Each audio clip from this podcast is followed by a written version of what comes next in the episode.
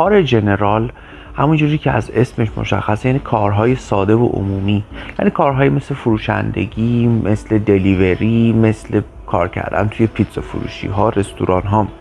معمولا اینجور کارها در کانادا توسط دانشجویانی که به صورت پاره وقت بخوان آف کمپس یا خارج از دانشگاه کار بکنن انجام میشه، یا توسط نیوکامرها یا کسایی که تازه وارد هستن.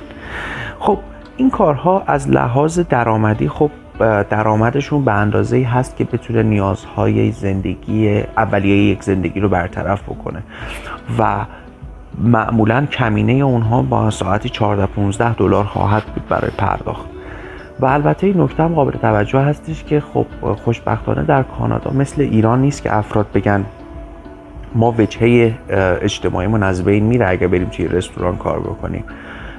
خدا رو شکر این موضوع در کانادا مطرح نیست و اینکه شما شغلتون چی هستش، به مشغول چه کاری هستید، اصلا در مورد اینکه افراد شما رو چجوری قضاوت میکنن هیچ تأثیری نداره. یعنی هیچ کس شما رو به واسطه شغلتون قضاوت نخواهد کرد.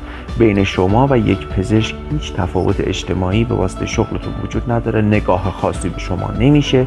شما اگر در یک محلی به عنوان حتی نظافتچی مشغول کار باشید با اون کسی که به صورت دندانپزشک در یک کلینیک بسیار های کلاس داره کار میکنه در داون تاون هیچ تفاوت اجتماعی ندارید. دید اجتماعی نسبت به شما فرقی نمیکنه و همه به شما رو به یک چشم نگاه میکنن. و خوشبختانه مخصوصا هموطنای عزیز ما ایرانی ها بسیار در کانادا موفق هستن و اگر هم وارد این مشاغل بشن شاید تا مدت پنج ماه شش ماه و ماکسیموم یک سال در این شغل‌ها باشن که اونم معمولا برای تقویت زبان انگلیسیشون خیلی خوبه که بعدش میتونن انشالله از تخصصاشون استفاده کنن و در مشاغل مورد علاقه خودشون مشغول بشن.